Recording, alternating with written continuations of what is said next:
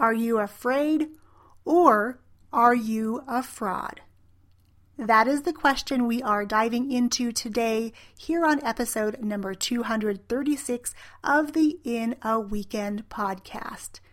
Today I'm going to share where the idea for this episode came from, and I'm going to be sharing a personal story and peeling back the curtain on an experience that I had that you might be able to relate to. Plus, I'm going to give you three actionable tips that can help you decide whether you're feeling afraid or if you're feeling like a fraud. Are you ready to dive in?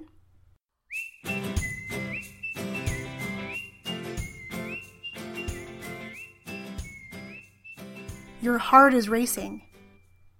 Your mouth gets dry. Your hands, they shake uncontrollably.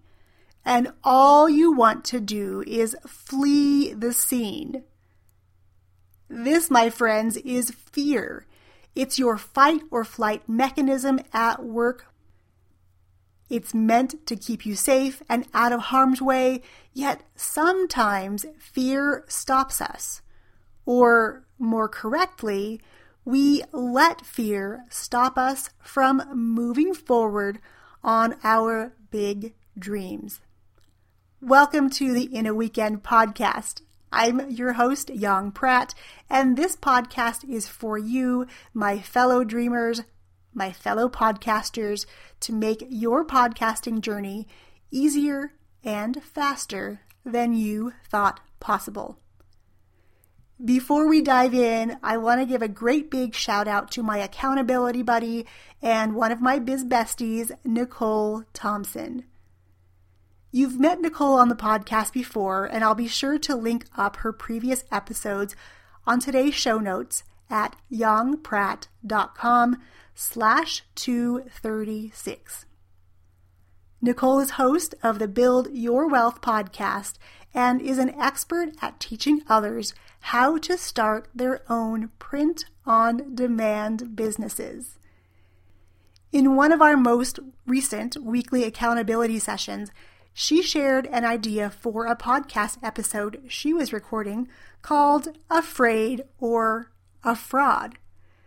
As soon as she said it, I immediately thought, yes, this is a topic I need to record as well because it's just so good and it's a topic that I think a lot of people can relate to. So with Nicole's blessing, here we go. Fear. It's a four-letter word that stops so many of us in our tracks. It consumes us. It taunts us. It often defeats us, squashing our big hopes and dreams. But I'm here to say that it doesn't have to. Have you ever thought about the reasons that you experience fear? I'm going to share a story and use myself as an example to illustrate a point.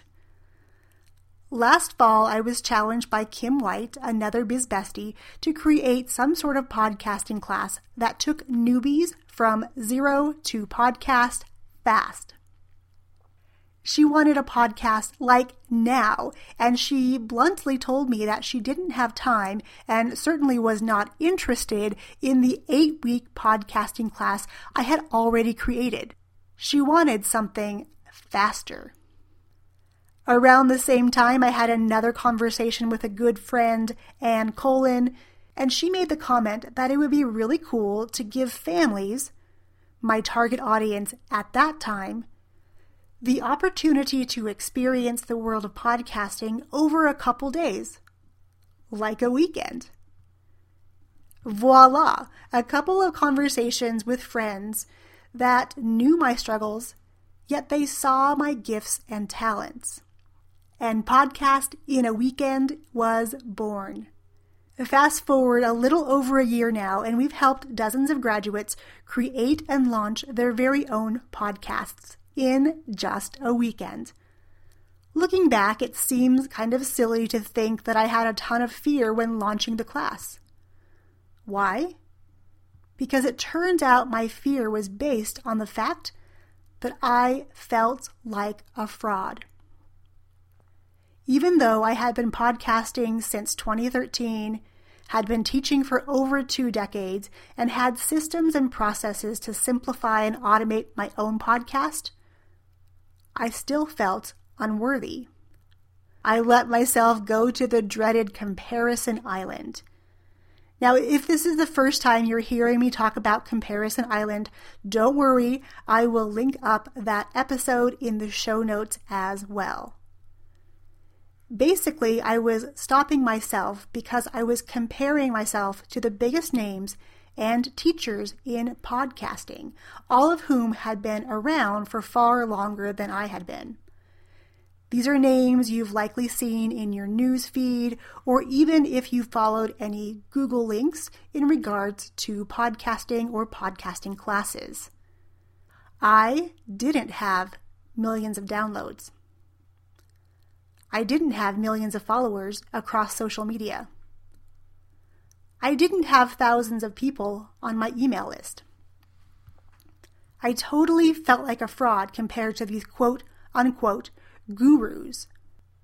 The mind chatter was nonstop, and I kept hearing questions like, who am I to be teaching podcasting? How could I possibly charge people to learn something that comes so easily to me? And who in their right mind would want to learn from me? When I say these things out loud now, I can totally hear how ridiculous they sound. The self-deprecating tone, the fear, the feeling like a fraud. As it turns out, these feelings were all in my head. During that first round of Podcast in a Weekend, we graduated eight new podcasters. And what's even more amazing than, than the eight women who now had podcasts out in the world helping others was that these eight women were a one hundred percent success rate. By the end of the weekend, all eight had live podcasts. These eight women changed my life in ways I can barely put into words. They helped me own my own abilities. They helped me to validate the idea that the average person could actually create and launch a podcast in a single weekend. They led me to believe in myself, so I no longer felt like the fraud I thought I was. In the process of creating and launching, I learned it was possible to go from idea to launch in mere weeks.